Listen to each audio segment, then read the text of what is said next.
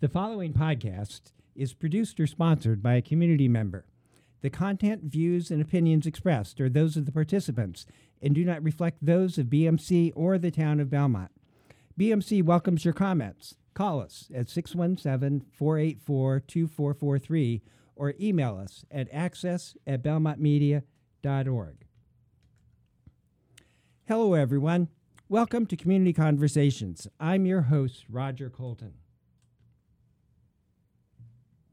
Town meeting starts again next week.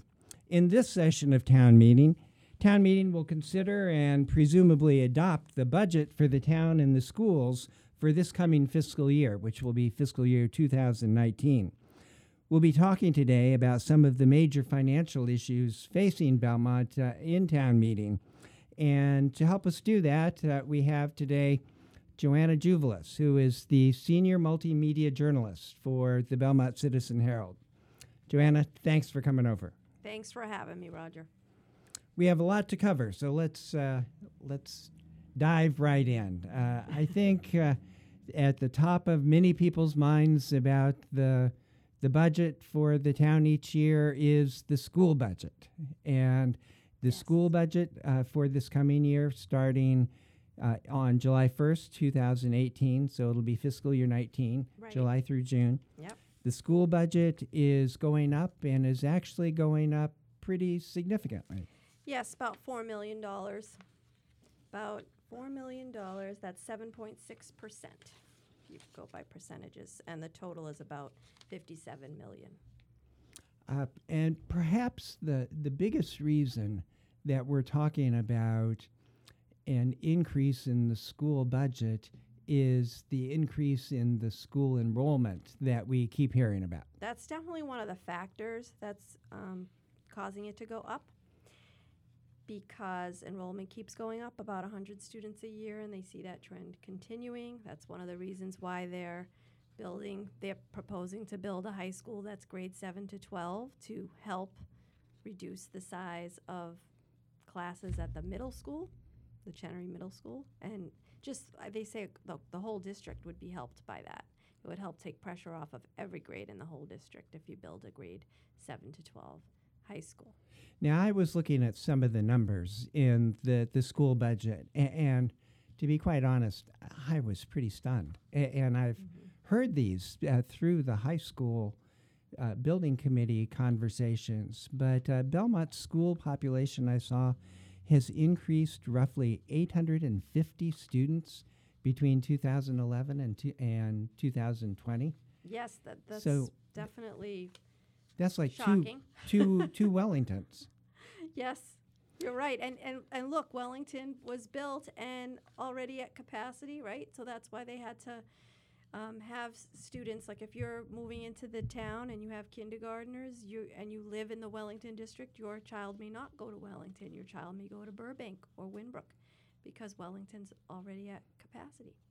And let's provide some context here because I think uh, many of our listeners will know that that the school district has been adding classrooms and the way you add classrooms in a town like Belmont where you have no space is to build modulars. So we have new modulars at uh, the Chenery. We've uh, got new modulars at the Burbank, and Well, those are going to be going in. Did they already start construction? I I don't think they're there Uh, yet, this but I wouldn't swear for to sure, that. you're going to see a lot of action at the Burbank with those modulars. The, and they have modulars at the high school as well, which is why the pantry could no longer be there. They had to have the pantry leave because they needed the modulars.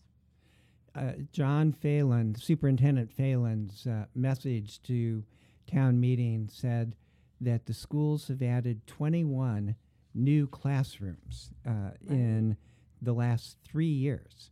Yes. So it's another reason that uh, we're talking about having a grade 7 through 12 high school, which Yes. will affect not simply the, the middle school and the high school, but will solve problems going all the way down through the elementary schools. Yep. And so the the reason the budget's going up for FY19 is is because they're adding nine full-time equivalent teaching positions to help And have you seen what those positions are? There are they There is- primarily There teaching? is a breakdown here on my list. I know those nine positions are throughout uh, the Oh, yes. district. Yep, there's an elementary, one elementary classroom teacher. Um, there's, um, a, you know, they're adding staff to the phys ed department, a special ed teacher, a music teacher, uh, two middle school classroom teachers, one middle school administrator, because the Chenery Middle School is bigger than the high school by 100 students. Uh huh. Uh, it's at 1,400 students. So they're actually adding one more principal, like an assistant principal. So there's Mr. McAllister, there's Miss, and then his two assistant princi- principals, Mr. Lewis and Mr. Hartunian, and now they're looking for another assistant principal, and two and a half high school teachers, and one uh, district-wide English language learner teacher. So that comes to nine full-time equivalents. Some of those weren't like full time, like the phys ed and the s- special ed and the music. Are, Sure. Are not full time. And we're talking about additional money for the schools, but I also saw in Superintendent Phelan's uh, message to town meeting that while the school budgets are going up, the student fees are not going up uh, this coming year. That's good news. So, in order to participate in an extracurricular activity, athletics, or music or theater, uh, parents will not be paying more uh, in fees for the coming year. That is good news. And the other additional cost uh, that's in that four million uh, is special ed. That's that's just an ongoing expense of the public school system, and uh, health insurance. Health insurance is up 11%, Yep. as perhaps uh, uh, a lot of our listeners uh, and myself included. Uh, I- saw my health insurance premium spiral uh, this year. Yes. Well, we're talking about money in the schools. Uh, let me read you a couple of numbers because, um, and just get your reaction to this, uh, Okay. if you have a reaction. All right. Because sometimes I think we talk about the school budget and how it increases uh, from year to year and don't realize that uh, the cost on a per student basis in Belmont is, uh, is actually pretty low. Uh, I saw in the school budget that per pupil expenditures in Belmont uh, are almost 17% below the statewide uh, average. Right. Uh, Belmont, that? Belmont spends uh, about $13,600, $13,700 a year, uh, whereas on average statewide, schools spend uh, $16,000. And then the Belmont schools uh, have a co- what they call a cohort, uh, a group of 27 communities that they compare themselves to, you know, communities such as Newton and Lexington and Concord and uh, Belmont uh, is 36% lower Mhm. on a per student. So what does that tell you? What do you think that tells you? Well, one thing it, it seems to me is that there's no fat left in the school budget. Uh, that people uh, Right. people think that well, there's always places to cut, and there may be places to cut, but if there are cuts uh, going f- on a going forward basis, they are those cuts would be reducing significant or substantive school programs. I, I agree with you, Roger.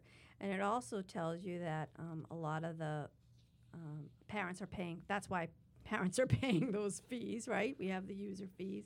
And the Foundation for Belmont Education is also helping fund things Yes. for, the, for the kids. So a lot of money is going into the schools. What I think I just heard you say is that a lot of money is going into the schools through other than property Right. taxes. It's going in through parent paid Right. activity fees and through private charitable fundraising through the Foundation for Belmont Education. Yep. Well, so the schools are going up. The bottom line is that the schools are going up. Uh, there are more teachers because there are more students, and uh, it's not likely that we're going to see a change uh, in this uh, anytime in the near future. I don't think so. but uh, but the new high school, we shouldn't even call it the new high school anymore. The new seven through twelve uh, school uh, should at least address some of the, if not all of the spacing problems. Uh, That's why that they're we're really facing. pushing for it. They really hope that that debt exclusion passes in November. well, We're hearing a lot about that in the fu- in the near future. let's uh, let's close the door on the schools for uh, for a minute Sure. and talk about what I find to be a somewhat depressing uh, story. Not that the stories that come out in the Citizen Herald need to be depressing, but let's talk about Belmont's uh, new. I still call them the the new fire stations. Uh, town meeting is going to be asked to spend some money on the new fire stations. Yes, and I do agree with you that it is depress- depressing, Roger.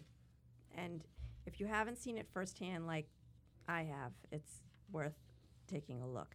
These fire stations, the two fire stations, the smaller one at 99 Leonard Street and the headquarters at 299 Trapello Road, were built in 2006 for $10.5 million. And since then, since right from the beginning when they moved into the buildings, they've had issues. And the issues are that they leak. When it rains, water was coming through the windows and the roof. So they discovered, after hiring a forensic engineer, that the flashing wasn't installed properly, the uh, windows weren't installed properly. There, there was some very, um, you know, sloppy work, as Bob McLaughlin on the building committee uh, put it. And can I interrupt you for a minute? Uh, so to talk about what you mean when you say the flashing wasn't installed correctly, rather than channeling water off of the roofs, the the flashing that was installed. This is my understanding. Please correct me You if I'm wrong. Correct. Yep. The the flashing that was installed collects the water exactly. and channels it to where it it seeps down through the rest of the Yes. buildings. Yeah, so I went there today and I even saw that one of the windows, when you talk about a window not installed properly, you could actually see there's there was like a crack, a gap all around the border of the window. So you can actually see outside clear as day. So they are they and, and that's the other thing that's going on there is there's construction work going on. If you go to the headquarters, you'll see they're they're fixing they're already in the process of fixing these leaks, which hopefully they will get them all. They don't know if they will, but they're hoping they will. The town has already spent about five hundred thousand dollars on these repairs, and now they're asking town meeting to approve another six hundred thousand to come out of the capital budget, and then another six hundred thousand out of free cash, which is one point two million additional dollars for these repairs. And that's in addition to what the buildings cost to begin with 10, 10 years ago. Right. And from what I'm told, things were different 10 years ago. They didn't have owners, project managers, or construction at risk managers on these projects. Yeah, let's talk about that for a minute because um, I have read that and I've heard people talk about how Belmont has really, maybe even because of the fire stations, changes has changed the way that it approaches building new buildings. Yes. that uh, rather than having the building committee be the ultimate overseer, if you, or maybe they're the ultimate overseer, but they hire a a, a project manager. Yep. Like the Belmont High School project has an OPM, owner's project manager, and they just hired a construction at risk manager who happens to be the same one that they had for the Wellington project, which is interesting. And the and the role that those positions play, the role that those people play is what? Well, I know that the construction at risk manager really oversees all the sub, you know, they, they see, they kind of babysit the project and they look at the subcontractors that are hired very carefully. So if there's like three bids for a subcontractor, they, they really look at, at the, you know, try to decide which one is the best one for the job. So they do a lot of research to make sure they're picking the right people. They're not just going with the lowest bid. There might be three low bids, but they're going to carefully choose who they go with. So this new position, the uh, the OPM, the owner's project manager, Mm-hmm. really is charged with ensuring quality work. They, they That's what I'm hearing you say. Well, that's the construction at risk manager, and the owner's project manager is is like overseeing the whole project with the building committee. They sit on the building committee, and um, and they helped hire the construction at risk manager. So they're they're also very important. Well, I'll tell you, it, it makes so much sense to me having. Uh, my wife and I have just completed renovations uh, on our house, and we had a person, our architect, who oversaw uh, all of the work. If it was up to us, uh, there's no way we would have had the expertise to ensure that the, the work was done correctly. Oh, that's great, Roger. So uh, what the town is now doing is uh, it, it seems to be sensible uh, to me. Um, So hopefully avoid something like what has happened to the, the fire station because well, and it's important because town meeting is going to be asked to uh, make some decisions about some other capital projects. There, there are two: the the DPW yard. Let's deal with them one at a time. The Sure. DPW yard and uh, a new police station. yes, Do you that is one of the articles that they're going to be voting on it at town meeting. It's they, they both fall under one article. It's renovations to both of those facilities, which have been much in need of renovations for many years. And now they, they've come up with a solution. There was the Major Capital Projects Working Group, and um, they studied this for about a year, and then they formed the, the DPW Belmont Police Department Building Committee, who uh, worked with designers to come up with schematic designs for both of them. And they actually thought that they were it was going to be a short-term solution for each facility, but now they actually have a short-term solution for the DPW, which is- going to cost 1.2 to 1.4 million, and a permanent solution for the police station, which will cost 6.2 to 7.5 million, versus what a new facility would have cost, which would be like 30 million dollars. So let's talk about DPW first and the Yeah. fir- the short-term solution. There's, when we talk about a short-term solution, that's a, a 10-year solution, my understanding It's a 10 year solution. So, in 10 years, the town really has to thar- start thinking about building a brand new facility for the Public Works on the Public Works campus, which is at 37 C Street. And that would cost, well, today it would cost 35 million. I don't know what it'll cost in, in 10 years. But so, what we're what we're talking about uh, down there, Yeah. I, I say down there Yeah. because uh, C Street is down by the the railroad tracks. Yep. Is uh, uh, the fact that today in today's world there aren't adequate facilities for Mm-hmm. Right. both men a- and women. That's right. So what this project is going to do for for you know no more than 1.4 million. That's the the highest that Anne Marie Mahoney, the chairman of the building committee, estimates it'll be. She said they're going to add modulars to the building. There's going to be a big modular in the back of the building that's going to provide locker rooms for males and females, which will include showers. They don't have showers right now.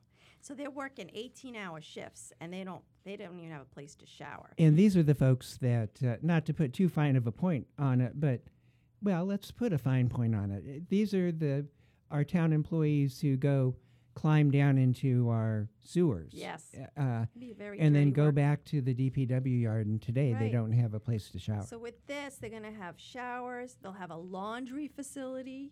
They'll have a large multi-purpose room for training or meetings, a, a place to rest, a quiet space to rest, an expanded break room with a kitchenette, administrative space with an additional bathroom, and there's going to be another modular in the front of the building, which will be a private, a, a check-in area for private contractors because they don't have that now either, and they use a lot of private contractors, like in the winter for snow plowing. So that'll uh, that will be a ten year solution for um, Oh, not also not a whole lot of money. And they're also that also includes um, improving the ventilation in the building, Uh huh. which is important. Okay, let's flip over to the police station because there really have been changes in the plans for uh, the police changes. station since right. uh, since, Since the town last meeting, town meeting, yeah, the last town meeting that they discussed this was the maybe fall. last fall. Yes, and they were talking about a temporary solution for the police Right. station, which was also going to consist of adding modulars. And then they were talking about for long term that they thought it should go on the campus where the Public Works facility is. They would build a brand new facility on the Public Works campus. But that would have required changing Woodland Street from a private way to a public way. It would have required a lot of um, hoops to jump through, I guess you can put it that- that way. Um, and now they actually have a solution thanks to an architect, which Anne Marie Mahoney praises, this uh, Ted Galante of Galante Architect Studio in Cambridge. He um, came up with a plan to renovate and add on to the existing building, maintain its historic facade, and it can remain in its current location for the foreseeable future for 6.2 to 7.4 million dollars. So, So all the discussions that we've had in the past about uh, whether the police station should go to the DPW yard or to the old incinerator site or to the current library facility, Mm-hmm. Yeah. those those discussions are now closed Right. because the police station is going to stay where it is right. So the plan if will, town meeting approves it- this. which I think they will. Um, the plan will add 10,000 square feet to the existing building with an addition over the lower level in the back of the building, the addition of an elevator to make it handicap accessible, the addition of a handicap accessible entrance on the side of the building, a sally port also on the side of the building, which is where you bring prisoners in. Um, And what about parking? Uh, uh, my image of the police station is we have this public facility there, and there is no place for our town employees, the the police officers, to to park. There's going to be the addition of a three bay garage and parking for an additional 15 vehicles, which is pretty good. It's not, I, you know, it's not like what they really want on their wish list, but down the road, when the municipal light building becomes available, which could be in about 10 years, five to 10 years, I'm told, they could potentially have additional parking on that land, potentially. And for the most part, my understanding is that we are only uh, there is going or may be additional parking as you just mentioned, but the old Belmont Light building isn't part of this Not development this, plan. Not So- this plan. But this plan also will, will add locker space for males and females, uh, new holding cells, a new booking area, a safe locking facility for weapons, an improved interview and holding room. It's, it's really going to give new life to the existing facility and add 10,000 square feet to it for making it a total of 24,000 square feet. And it's great because it keeps the police station as part of the the campus there with the Homer building and town hall. I have Yeah. to admit, I, I really like where it is, and I love the facade. I love the historic look of the building. They said it's like a George Georgian colonial. Uh huh. Yeah. Well, I like the look of the building, but I also like the the notion of a municipal campus. So I, I do too. I I would have preferred putting it at the DPW yard as opposed to putting it all the way out in the edge of town at the old incinerator site. Yeah. But but this sounds like a uh, a great solution by some creative people.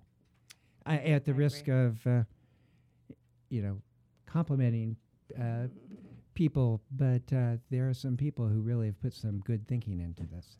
Yeah, I agree. And a new a new police facility would cost um, about thirty million dollars. So they're you're getting what's like a new police facility for no A more than seven point four million.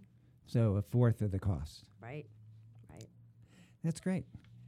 Uh, let's close the door on that. Uh, there is ongoing conversation about the old incinerator site. Uh, Oh. uh, and the town meeting will be asked to uh, devote money to uh, Right. capping the old incinerator site, which Yes. is, uh, let's not talk a lot uh, about that because I think that that's something that That's a whole other show.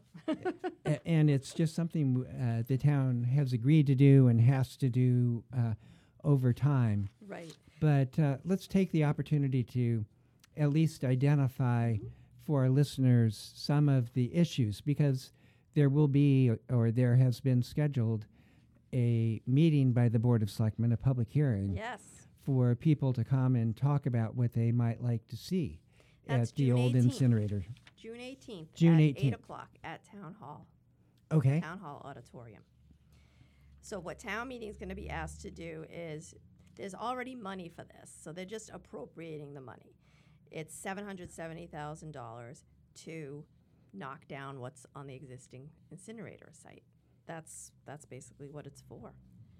Um, and then once that's done, we, they, they're, they're looking for ideas. That's what June 18th is all about. Come and bring us your ideas. There's already some ideas that have been made public for a, a bike and skate park, a solar Right. farm. A uh, the putting the new hockey rink. Right. Uh, uh, assuming there is a new hockey rink, uh, but uh, one of the options is to put the new hockey rink out at the old It's incinerator an site. option. It's definitely an option, although they, they do prefer to put it on the existing high school campus. And according to um, Patrice Garvin, the town administrator, she said the capping of the site, the cap, because once this is knocked down, they have to actually cap it. Now, the high school for school. environmental reasons. Yes, and the hockey rink actually is a cap in itself. It's it's like a cap. That's that's like one of the examples of, of, of a cap that you could put on the site. Uh, there's some engineering involved and costs involved, but according to Patrice Garvin, it's like one and a half to two years away. This capping. Uh huh.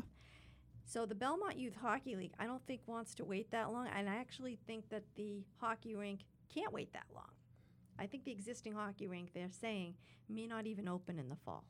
And I'm I'm not an engineer, but uh, it seems like it would be difficult to build a big building on top of a bunch of a bunch. That's a term of art. A bunch of ash that has been dumped in the ground.